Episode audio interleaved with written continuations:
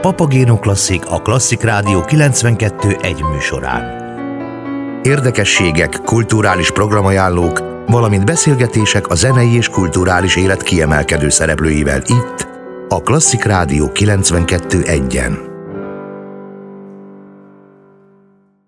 A Papagénó következő perceiben Szepes Mária Vörös Oroszlán című kultikus regényéről hallhatnak érdekes részleteket. 1946-ban jelent meg a regény, és néhány hónap után zúzdába került, mint veszedelmes, felforgató irodalom. Amikor azt hitték, megölték a könyvemet, akkor kezdett el élni, írta később Szepes Mária.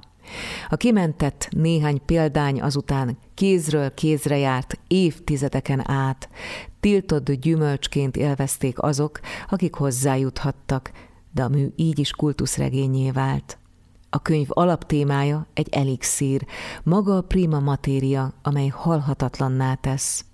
A történet 1535-ben indul, és 300 évvel később ér véget. Újabb és újabb életeken és halálokon át követhetjük végig egy nyughatatlan lélek reinkarnációs fejlődés történetét. Március 10-én a Víg Színházból online esemény keretében láthatjuk a Vörös Oroszlán című regényből készült monodrámát Vencelverával. Az időzítés sem véletlen, hiszen a Jászai Mari díjas kiváló és érdemes művész, a Halhatatlanok Társulatának tagja Vencel Vera aznap ünnepli születésnapját. A Víg Színházi színpadi változatot a rendező Bodor Böbe és a drámaíró dramaturg Lőrinci Attila készítette el.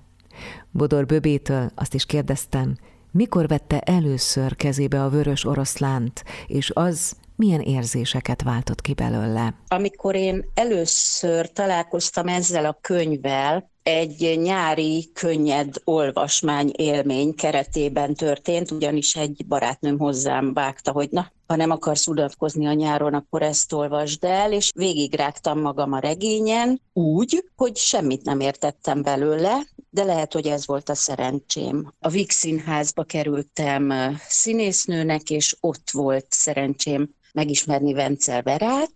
Valahogy nagyon hamar megtaláltuk egymással a baráti hangot, és sok olyan dologról tudtunk egymással beszélgetni, amivel általában másokkal nem lehet. Elég hamar szellemi társak lettünk tulajdonképpen, sok spirituális vonalon beszélgettünk, megosztottuk az új élményeinket, olvasmányainkat, rájöttünk, hogy mindketten nagyra tartjuk, rajongjuk Szepes Máriát, sőt Vera személyesen is ismerte az írónőt, tanítványa is volt.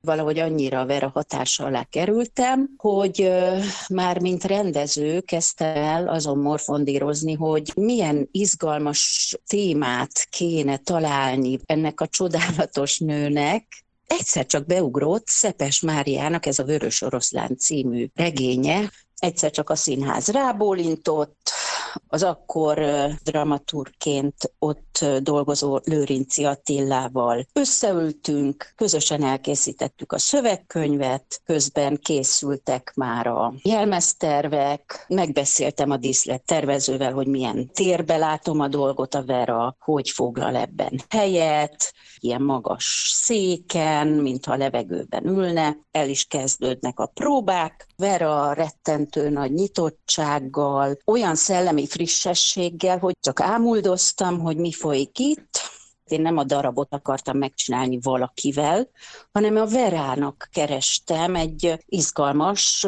szerepet. Végülis egy férfinak megírt öt életen át fejlődési sors történet, reinkarnációk sora, azt mondtam neki, hogy azt képzelje hozzá, hogy egy fejlődés történet, végén a főhősünk ugye megvilágosodik, tehát már nem kötelező többet leszületnie emberi testbe a földre, de játsszuk azt, hogy Vera, mint Vencel Vera színésznő, női testben, művészként, korunkban, azért született le hatodszorra is a történet után, hogy ezt a tanulságos történetet megossza az emberekkel, akik eljönnek a színházba. A színház nyelvén tanít történet által.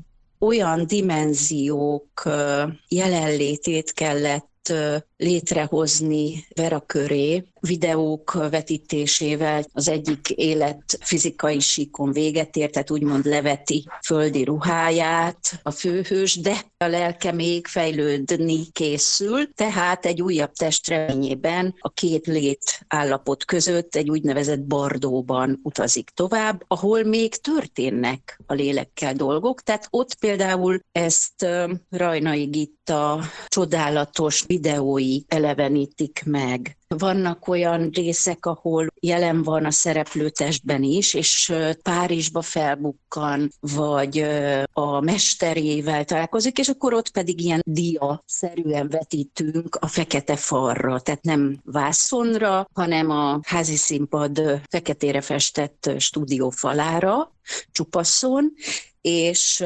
ettől, hogy nincs vetítővászon, ettől olyan, mintha tényleg a tér egy kicsit úgy bemozdulna, amikor rávetítünk, akkor úgy nincs vége. Valahogy ezekkel az apró, egyszerű trükkökkel megteremtődtek ezek a dimenziók, amik viszont azért sok esetben hát elég félelmetesek tudnak lenni, meg a hangok, Barna Balázs csodálatos hangszobrász. Például ő tudta hangokkal megteremteni, nem csak a zenével, más egyéb hangokkal is ezeknek a más világoknak a létezését és ezek azért élőben hol hangosan, hol csak sejtelmesen bejátszva, ezek is elég érdekesek, leginkább hátborzongatóak tudtak lenni közben pedig Vera mégis a központja a dolognak, a mozgatórugója, ő vele megy a történet, ő az a főhős, mi magunk, akik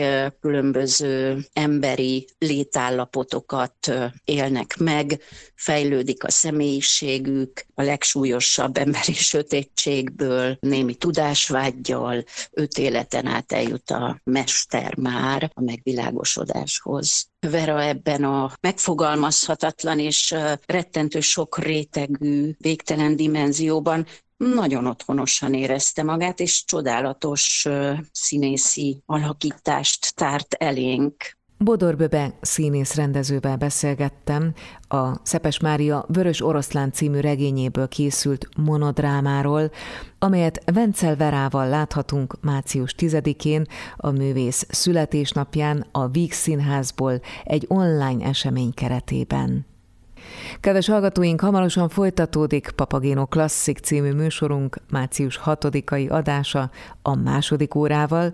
Benne először a Fortepán digitális közösségi fotóarchívumból válogatunk. Várjuk vissza Önöket a legfrissebb hírek után.